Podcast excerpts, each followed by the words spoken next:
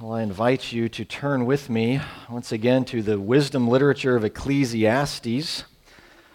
We'll be looking at uh, Ecclesiastes uh, chapter 9, a little the end of chapter 9, as well as uh, chapter 10 this morning.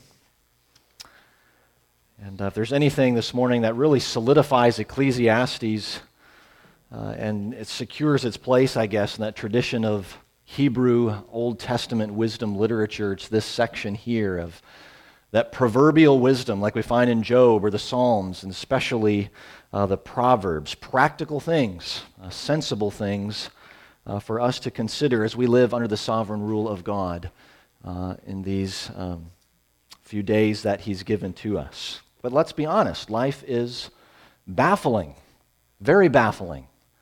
Uh, so often there are things that are unfair, we're frustrated, we're disappointed, um, things that leave us ultimately unsatisfied uh, in this life. And the vanity reminds us, maybe even compels us, and, and, and bombards us with this reality uh, that we live in a world that is still uh, thorny.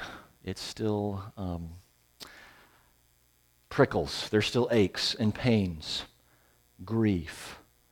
And that grates against us um, because we long for something different. Um, we long for the absence of these things. Um, a world where there is no more grief and pain. And we, we long for truth and beauty and goodness and, and real justice. And we see just little glimpses of it here and there.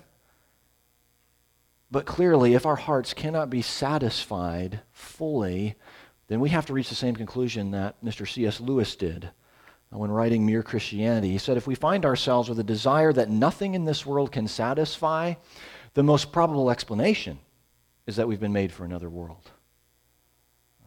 And so the wise teacher of Ecclesiastes would agree, who says, God has put eternity in our hearts. We long for it. We know it's there. We desire after it. We know we've been made for more uh, than this and to enjoy more than this. Uh, for a place where wisdom reigns and folly uh, is just no more. And so that the preacher and teacher here keeps uh, this longing before us, um, even as he discloses some very practical insight in how we uh, should live in this present world. Uh, it's God's world, it belongs to Him. Um, and so it's going to operate according to the limits and bounds that He has put in place in this world. So even those who would grate against this, the fool who says in his heart, There is no God, can try to manipulate and change, but um, it will only hurt the fool uh, and those around them as well. So the, the, the, wise teacher elevates the value of wisdom for us. We know wisdom isn't going to provide all the answers, it won't satisfy the deepest longings of our heart, but it is helpful and is profitable uh, in this life under the sun. Uh, so we're going to read just sections at a time here uh, of this chapter as we learn the value of wisdom on the street, in the everyday uh, things of life, and then the value of wisdom in high places, places of authority and leadership as well. On the job site or in the boss's office, uh, you may be the boss. Um, or the one getting your hands dirty on the assembly line. There's wisdom in those places, practical wisdom. So let's pray and ask the Lord to illumine his word to us. Father, though all else in this world passes away, your word does not pass away. It endures forever. And as we come to your word this morning to study it, to learn from it, and apply it to our lives, Lord, we realize that it is your word that studies us. It examines us, and we submit ourselves to your word now. And we ask that you would teach us, that you would encourage us. With wisdom from on high, you, our good and gracious and loving Heavenly Father, has given us your character, your wisdom through this word. And so we ask that you would illumine our hearts now and show us. We need your help, Holy Spirit, uh, to show us how to apply this word. We ask this in Jesus' name and for his sake. Amen. So there's great wisdom. We see the very high value of wisdom in unlikely places. uh, places that are often overlooked in this world. Literally, wisdom here on the street. So look at verse 13 of chapter 9. I have also seen this example of wisdom under the sun, and it seemed great to me. There was a little city with few men in it, and a great king came against it and besieged it, building great siege works against it. But there was found in it poor wise man, and he by his wisdom delivered the city. Yet no one remembered that poor man. But I say that wisdom is better than might, though the poor man's wisdom is despised, and his words are not heard. You know, we don't know if the teacher had a specific example in mind uh, when he shared this word, but it really seems to fit and align with what we find in a place like 2 Kings chapter 7. You can see how this could actually happen.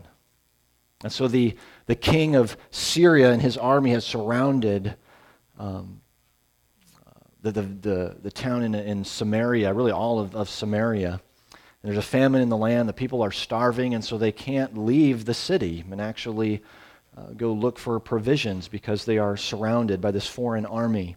And so the king says this trouble has come upon them because of the Lord, and he's going to go and cut off Elisha's head because he's a spokesman for the Lord. And then we're told of four lepers. We don't know their names, we're never given their names. But four men with this disease who are standing by the gate in Samaria, and they say, Well, we can die here at the gate, or we can go into the city and die there, or we can go to the Syrian army, and either they're going to kill us or maybe we'll stay alive. And so they decide they're going to go into the army of, of Syria. And so they, they, they travel just a little ways from uh, the city gates, and they find that the army is completely gone. They've just they've vanished. And we see the Lord literally spooked this army away, thinking that they heard the sound of this other approaching army uh, to defeat them. And it's just these four men with leprosy who have walked along the road. Um, and so they, they enjoy some of the spoils, and they take this news back to the king in Samaria, and no one believes them. And we, we don't read about these men with leprosy again after this, even after these messengers are sent to confirm their words. The Lord uses the, the weakness, the, the wisdom of these men in that present moment to deliver and drive off this mighty army. And even that type of wisdom, those actions aren't rewarded, they're not even remembered. And here we're told that that's, that that's better. That type of wisdom, even though it's not rewarded, even though it's not remembered, is better than the noise of the mob. See in verses 16 and 17. The words of the wise heard in quiet are better than the shouting of a ruler among fools. So often, the word of a wise person is drowned out by the might and the volume of the masses.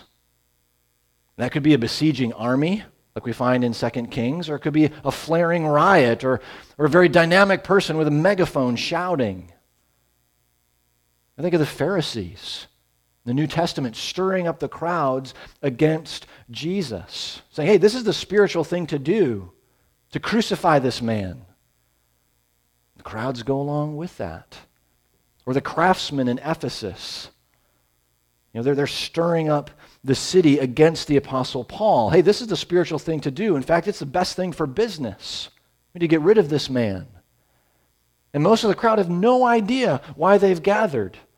They don't even know what it is they're saying, but they're shouting, pulled along by the emotive power of the mob. We've witnessed this firsthand in our land over this last year rioting, shouting, destroying, with little to no thought at how how things have come about or what real justice may actually look like. Um, on the street, in the everyday affairs of life, it's hard to listen to wisdom when there's so much noise. Because the fool says, crank up the noise, join the pack, ignore the words of the wise because, well, there's no power there, there's no influence. If you want control, if you want attention, if you want power, to really make things happen, and then get on board, start shouting. I don't think it's a stretch here to, uh, to say that in, a, in an instant information age like we are a part of, that, that social media is often the noise that surrounds us, stirring up the masses, making it very difficult to hear and to discern the voice of wisdom. What wisdom knows is that people are much more pleasant. Folks are more agreeable, usually much more helpful when they're not being shouted at, when they're not being misled or used in some way. That's the voice of wisdom. We're also reminded that wisdom and folly, they don't carry the same weight or same impact here down on the street in the everyday parts of life. It takes just a little bit of folly to undo a great deal of wisdom. There in verse 18 Wisdom is better than weapons of war, but one sinner destroys much good. Dead flies make the perfumer's ointment give off a stench. So a little folly outweighs wisdom and honor. So a few dead flies are going to corrupt that whole batch of ointment. I think we could put together quite a list of men and women that we have looked up to, that we admired, and then we've watched them come crashing down through one lapse of judgment or just a, a foolish encounter. I mean, think of how a reputation of 30, 40, 50 years, it can be toppled in just a matter of minutes. It takes far less to ruin than it does to, uh, to create. And I know this is uh, something for us to consider at every age, but I want to speak to those of you who are younger for just a moment.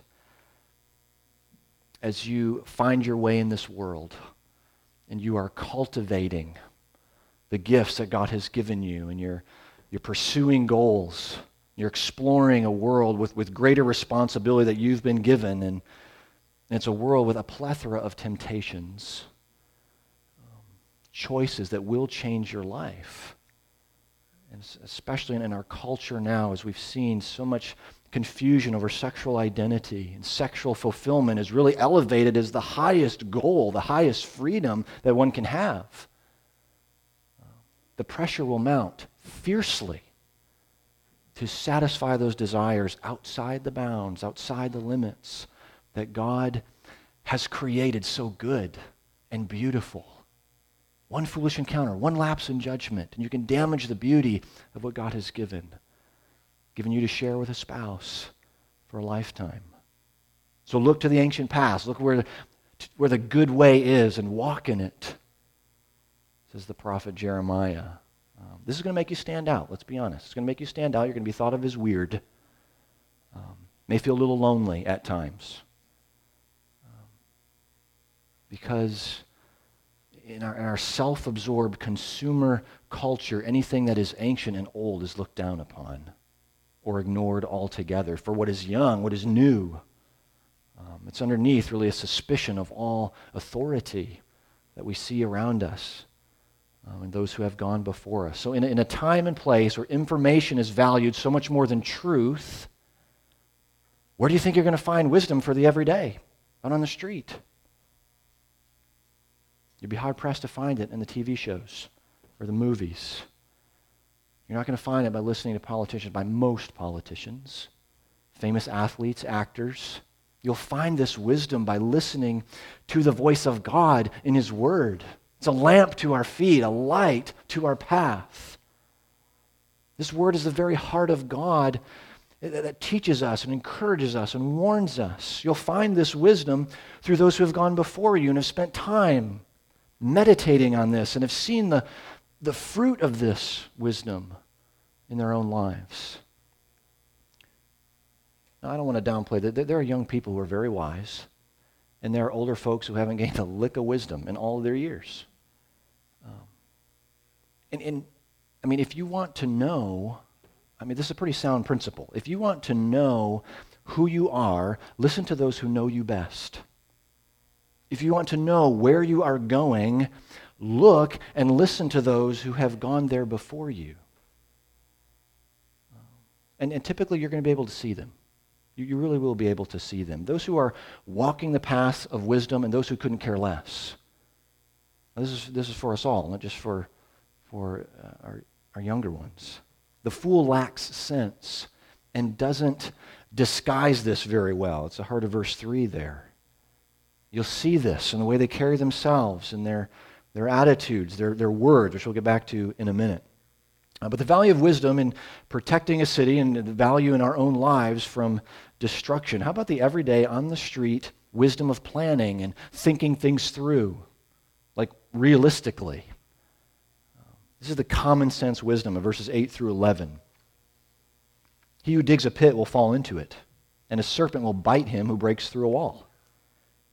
He who quarries stones is hurt by them, and he who splits logs is endangered by them. If the iron is blunt, and one does not sharpen the edge, he must use more strength. But wisdom helps one to succeed. If the serpent bites before it is charmed, there is no advantage to the charmer. A little bit of humor here on the teacher's part. As he looks at, at all this life under the sun, the type of things that happen to us when we're in a hurry or we don't think things through all the way. I mean, life can hurt, doesn't it? You grab a hammer, you're going to you're going to break up that little piece of concrete, and the second swing, a piece flies up and hits you in the face. Ouch.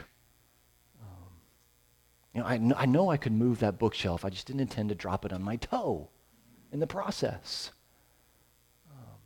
And yes, ladies, if we sharpened the blade, it would cut the wood a lot faster. But sometimes we just need to hack at that thing for 10 to 15 minutes to show someone somewhere that we're more powerful than this blunt object. Um, you know, if the snake bites someone before it's charmed, the charmer's not going to get paid very much. And then if it bites the charmer, it really doesn't matter anyway. So there's some humor behind this. There are everyday workings. We can dig pits, we can break up stones, we can chop wood, we can do all those things the wrong way and at the wrong time. And that, that's really the essence of wisdom, isn't it? Wisdom is doing the right thing in the right way at the right time. We may be doing the right thing, but it may not be the right way. Or we can do the right, the right thing in the right way, but it's just the wrong time. Numbers 14. The people of Israel are grumbling and complaining again against the Lord in the wilderness. Their life was so good back in Egypt. They wanted to return to that paradise. Yikes. And so the Lord is ready to take them out. Moses intercedes for them.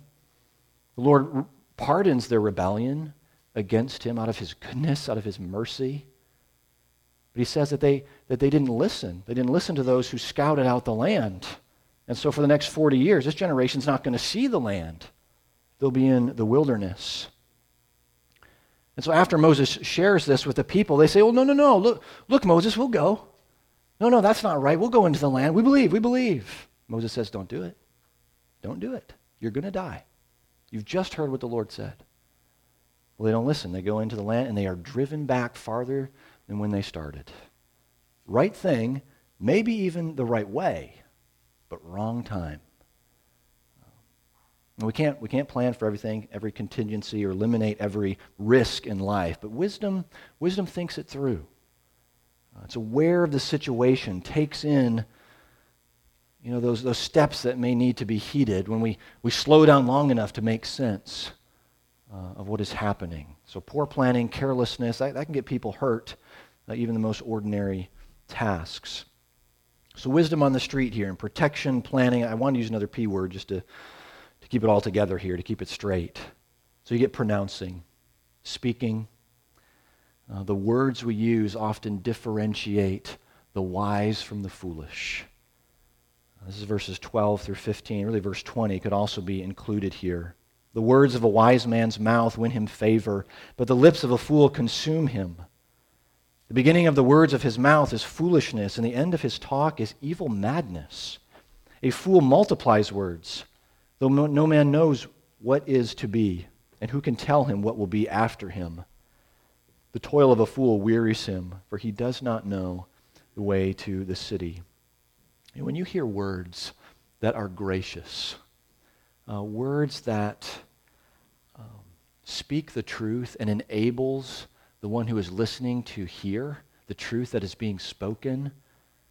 Um, you're hearing wise words. When you're hearing words that are offering more encouragement than critique, you're hearing wise words. Words that actually say more about the person than the words themselves. Think of Jesus as he responds to the ridiculous charges of the Pharisees in Matthew chapter 12. Jesus uses a picture of the tree and its fruit. Like we talked about this morning, that the tree is known by its fruit. The words of the Pharisees, the fruit, is showing what kind of people that they are. Jesus says, How can you speak good when you are evil? For out of the abundance of the heart, the mouth speaks. So wise speech comes from a wise heart. The fool does not fear the Lord. And it's often reflected in his speech. You know, there are countless examples of this on the street, uh, even in places where it grieves us all the more uh, to hear this. Recently, on the floor of the highest lawmaking body in the land, there was some strong debate over the Equality Act. You've likely heard of this and read about it, uh, which would, in effect, normalize uh, sexual confusion and rebellion, um, place a target on those who would oppose um, or even presume to discriminate against this type of ideology. But one representative in opposition to the Equality Act, he offered this rationale. Whenever a nation's laws no longer reflect the standards of God, that nation is in rebellion against him and will inevitably bear the consequences. And in response to that, the representative who had the floor immediately said this What any religious tradition ascribes as God's will is no concern of this Congress. No fear of God before their eyes. So, this is the belief, the words of the foolish whose talk ends with evil madness.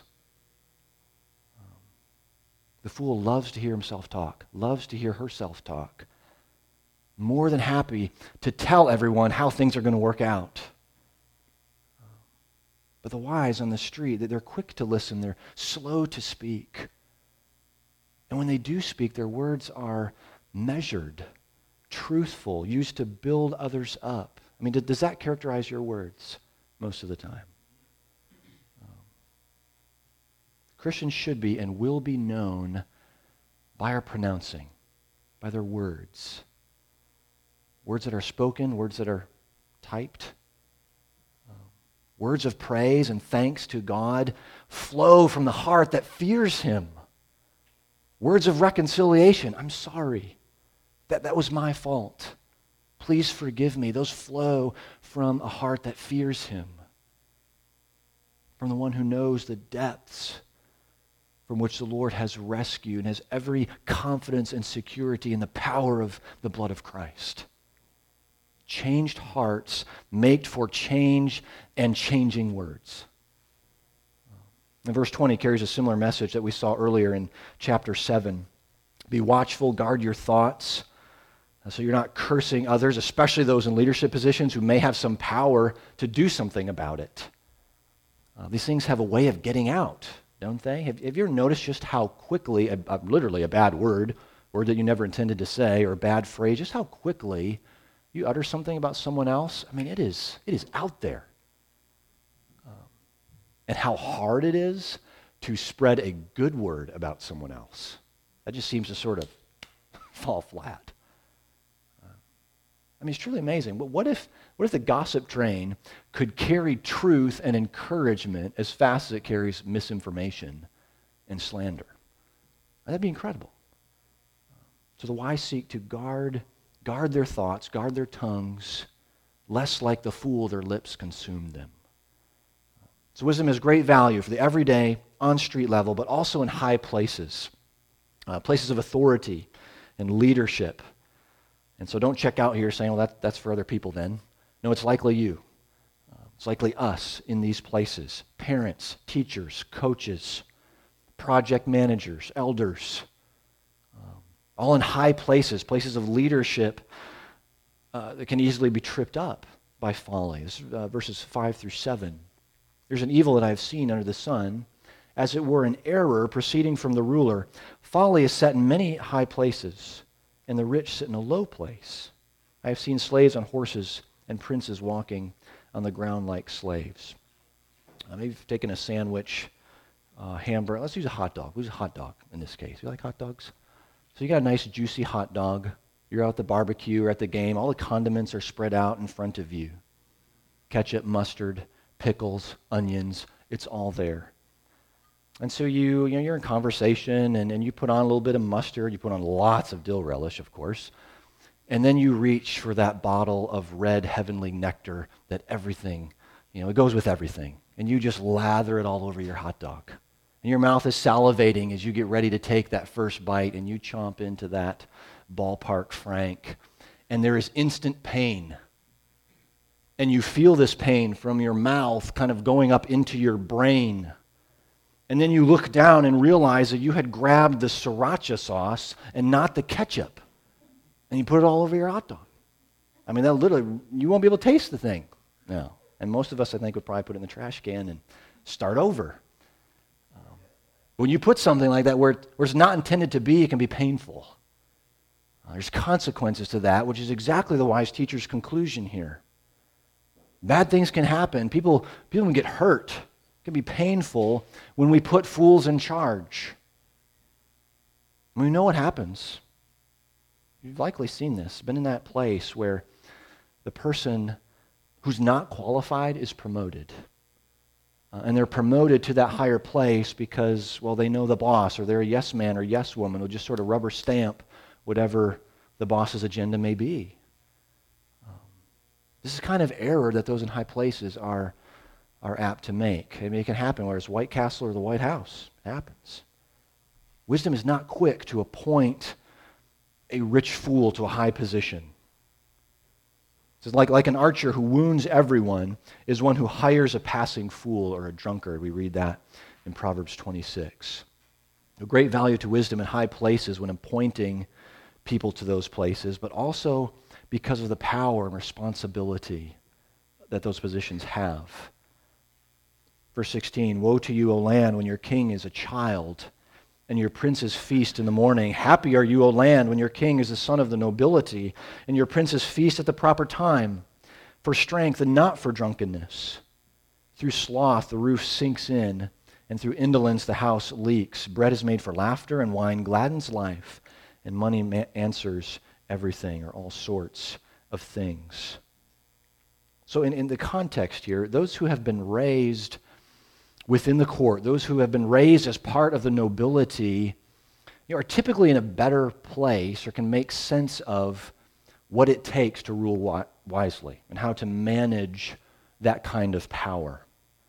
Uh, it's a principle that holds true for all sorts of things. If you're the son or daughter of the coach, and you've been hanging around the team as you've grown up and you've been watching and listening, then chances are good you're going to make a pretty good coach someday because you've taken it all in.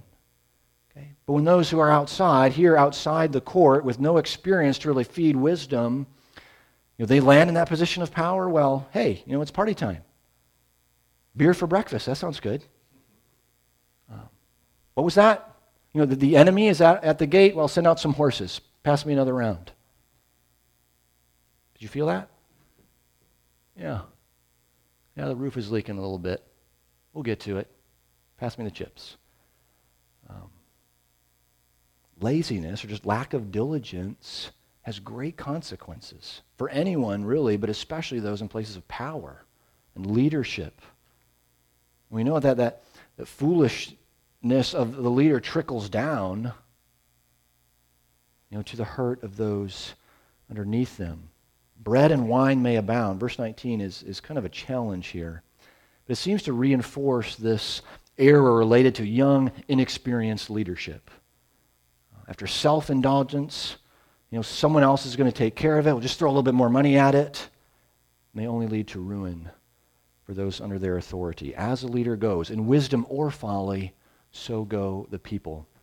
So I want you to think now the best leader that you've ever known, the wisest leader, the one who really knew the terrain, really could carry that power with humility and grace. Think of the effect that that had on you if, if you served under that person or you were following that leader. I mean, that, that's life giving. You look up to that person, him or her. You'd even seek them out. You'd, you know, you'd want to You'd want to work for them. You'd want to do what pleased them. So, wise leadership, it's healthy for all. It's desirable, even joyful, to follow such a person. In church family, we know one who occupies the highest place. And he does so with perfect wisdom. Perfect wisdom.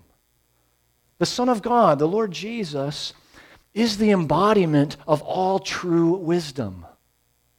He is the wise ruler, wisdom in high places, who took his wisdom to the streets. So, wisdom rides into Jerusalem to the ways and shouts of the people, Hosanna in the highest, with folly bound up in their hearts. And it's Jesus, we, in, in him, we see the humility of that poor man who comes to save his people, though he was despised and his words are not heard or remembered. So in our folly, in our folly, we promote the fool. We ignore the enduring character of the, of the good person. But Jesus exalts the humble and opposes the proud. You know, we think we're entitled. We love to, to indulge ourselves. We want rewards for work that we haven't done. But Jesus comes not to be served, but to serve, to give his life as a ransom for many. We like to talk and talk big about things we don't know much about. But Jesus speaks truth and grace his words appropriate and measured. So through his life, death, and resurrection, Jesus recovers the very character of God's wisdom and leadership in our lives. Jesus rescues us in our, in our foolishness on the street with wisdom from the highest place. We can shout, Hosanna! Save us, O God! Wisdom from the highest place has come, and blessed is he who comes in the name of the Lord. Let's pray together. Lord God, how grateful we are that you have come from wisdom from the highest place to speak into our foolishness and to save us from its very end. Lord, forgive us when we listen to the voice of the fool so much quicker than we do to the voice of wisdom from your word or from those who have gone before us. Guide us, we pray. May we be those who walk in the way of wisdom because we follow after our Savior, who is the very wisdom of you, our God, has come for us.